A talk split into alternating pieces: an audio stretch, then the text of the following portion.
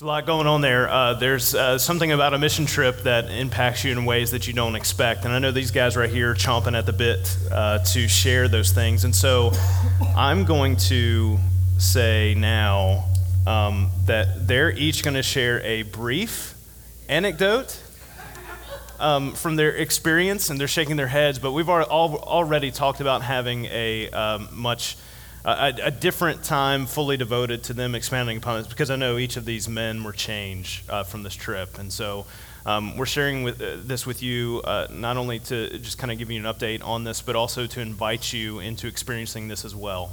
Um, and so, uh, guys, I'm going to let you. Uh, are you going first, Paul? You got yeah. the microphone. So yeah, I guess I'm going first. All right, go ahead. Um, hopefully, I won't need it. Can everybody hear me?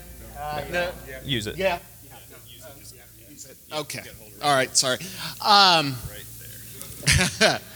many firsts here. Um, so, uh, this is my first uh, mission trip, uh, and I'll go back maybe about a month, two months before the actual trip. And um, I approached Neil um, and I said, You know, Neil, I've, you know, going on this mission trip, and I've um, never prayed over uh, someone before. So, how do I go about doing that? And um, one of the things he said was to uh, just, you know, pray for them uh, and listen to your heart, listen to God, listen to your heart.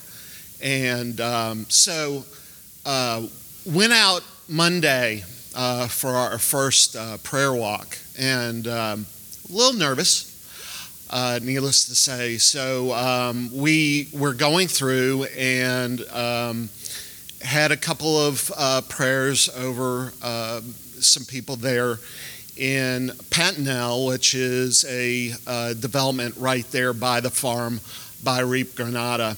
And um, so we get to this home, and there's a baby uh, that had just been born uh, pre- premature at seven months. And uh, Alvaro uh, looks right at me and he says, Paul, do you want to do this? Um, so, just a very um, meaningful experience. Now, the interesting thing is that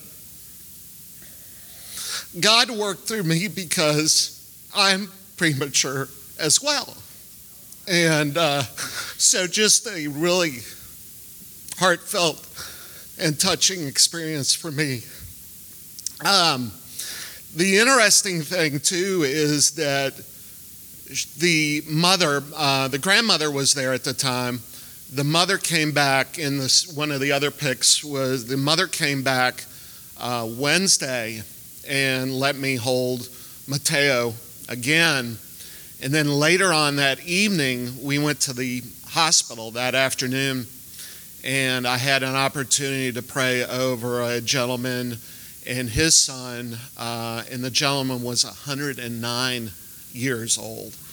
So to go from premature to someone at that age is just amazing. So that's my story.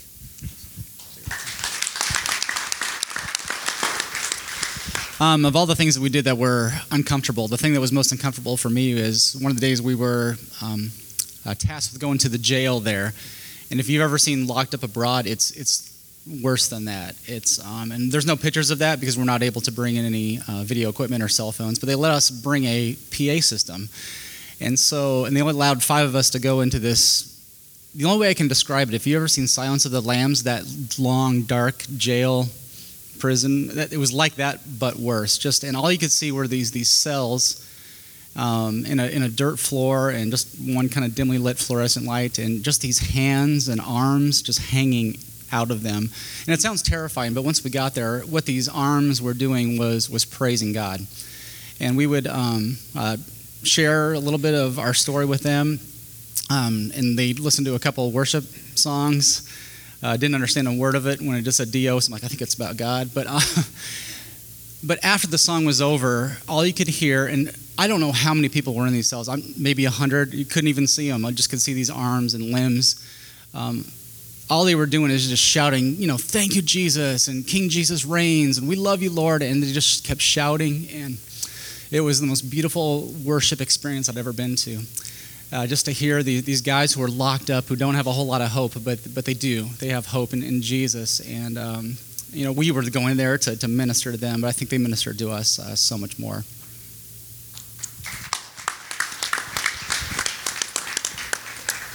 Um, it's a little hard to describe um, exactly what Scott and Jen have been doing down there. Um, to give you an idea, the the restaurant or kitchen facilities they have where you saw people standing around and Neil was that's where they fed us every day. And technically that is the busiest restaurant in all of Granada, which is a city of about 150,000 people. They do more covers a month than any other restaurant in the entire city. Um, you know, Scott is acting as general manager uh, or, or, general contractor. Um, he manages a uh, metal workshop. Um, he manages a laundry facility. He manages effectively a hostel or a hotel. He's also a farmer and a chief, you know, uh, agronomist.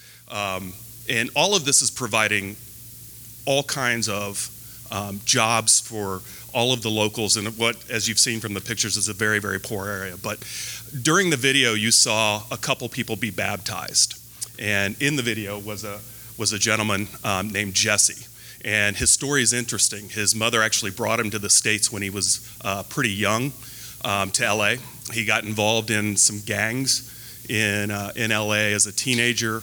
Um, someone attacked one, his brother, and he ended up murdering that person and was in jail in the United States for a very long time and then was deported. And shortly before Scott and Jen moved down there, Jesse was actually saved.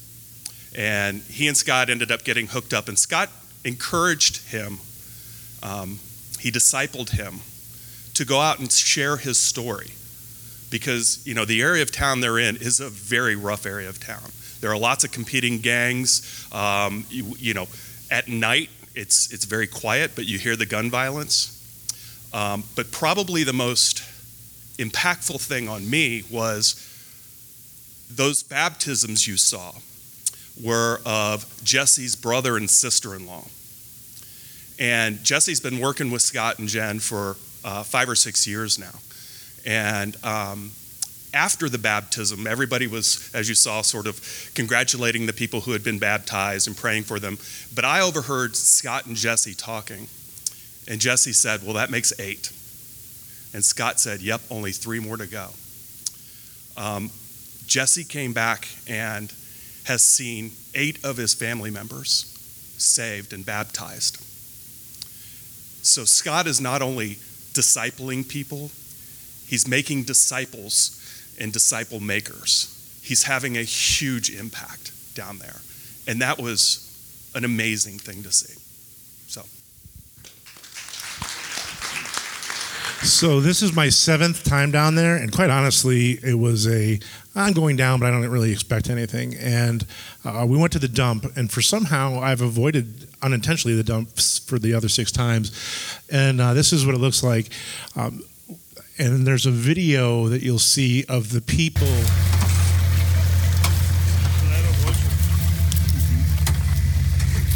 Uh, So these people here, uh, that is what you may call the lowest of the low. They walk up to three to five kilometers a day. It's a it's a mile walk up the dump. Uh, to get there. And what they're doing is they're picking garbage, they're, they're picking recyclables. And the, what's profound about this and what's heartbreaking is that they're the third layer. So these people go and they start at like six in the morning and they go all day, seven days a week.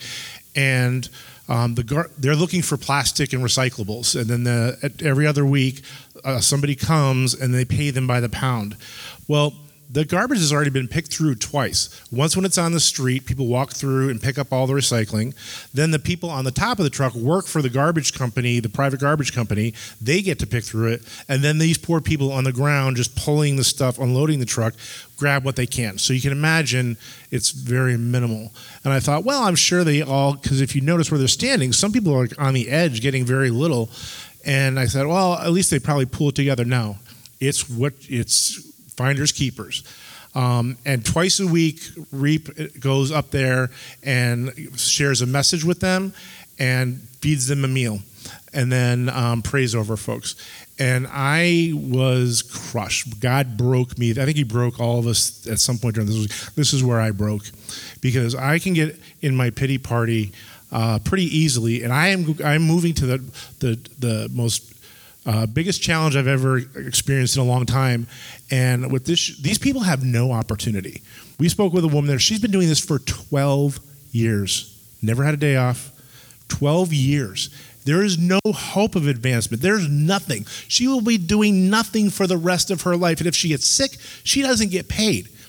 And yet we can sit here, not we as us, but all the other people out there in the United States can complain because they don't have opportunities. This gives me the perspective that I have more opportunities, and if I squander them, shame on me. And that is a travesty. And I came back saying, yes, this is going into the, probably the busiest time I've had in my life, but I'm going to nail it because God gave me this opportunity for some reason.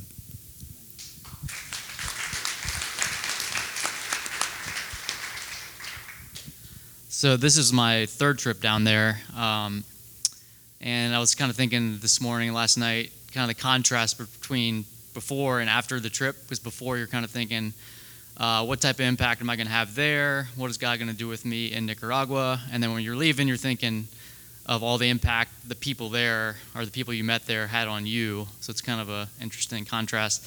And it's not to say you should go on a mission trip to see what you can get out of it necessarily, but I think what you'll find is at the end you're you may get just as much or even more than you give sometimes on those trips. But I just want to mention three quick people or three people real quick that I uh, met while I was there. Um, I'll see if the picture had them up there. But uh, so we met a guy named Alex. He was literally a one-man team, um, in that he was the only guy from his church that came, and he could do the work of a full team by himself. Um, he was actually from Southside Richmond, and he uh, had been there last summer, uh, actually when we were supposed to go, and um, was coming again to help out with the construction. And he uh, was taking a great leap of faith by selling his company. He's 37 and hopefully going into full time ministry, maybe even with REAP Granada. So he kind of taught me, you know, sometimes God asks us to make huge leaps of faith.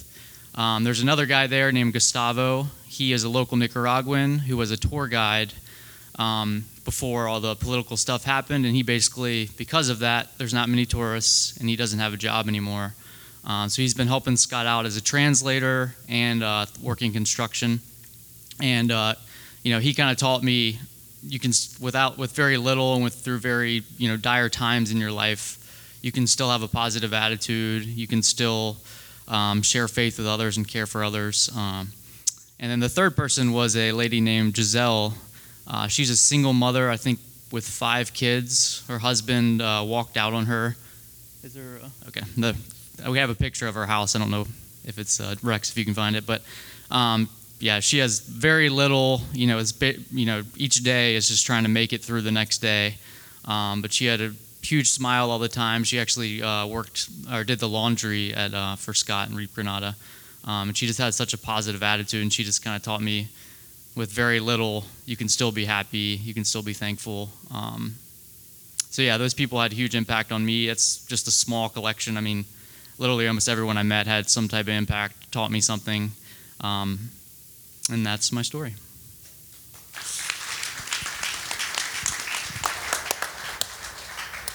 So appreciate you guys being willing to share. Uh, it's amazing what happens when we get just a little bit of perspective, when we're put in a place where we're outside of our comfort zone, uh, that we're a little bit more aware of how we need to rely on God, how He shows up and provides for us, um, and and when we focus our lives on what He wants, uh, when He is the cornerstone, when He is the foundation for what we say and we do, man, it, it makes a big impact on us and everyone around us. So we're going to close our service this morning with prayer, and, um, and we hope you guys have a great Sunday. God, thank you for bringing us together to worship you. Uh, God, lead us to make you the forefront of our life. In Jesus' name we pray.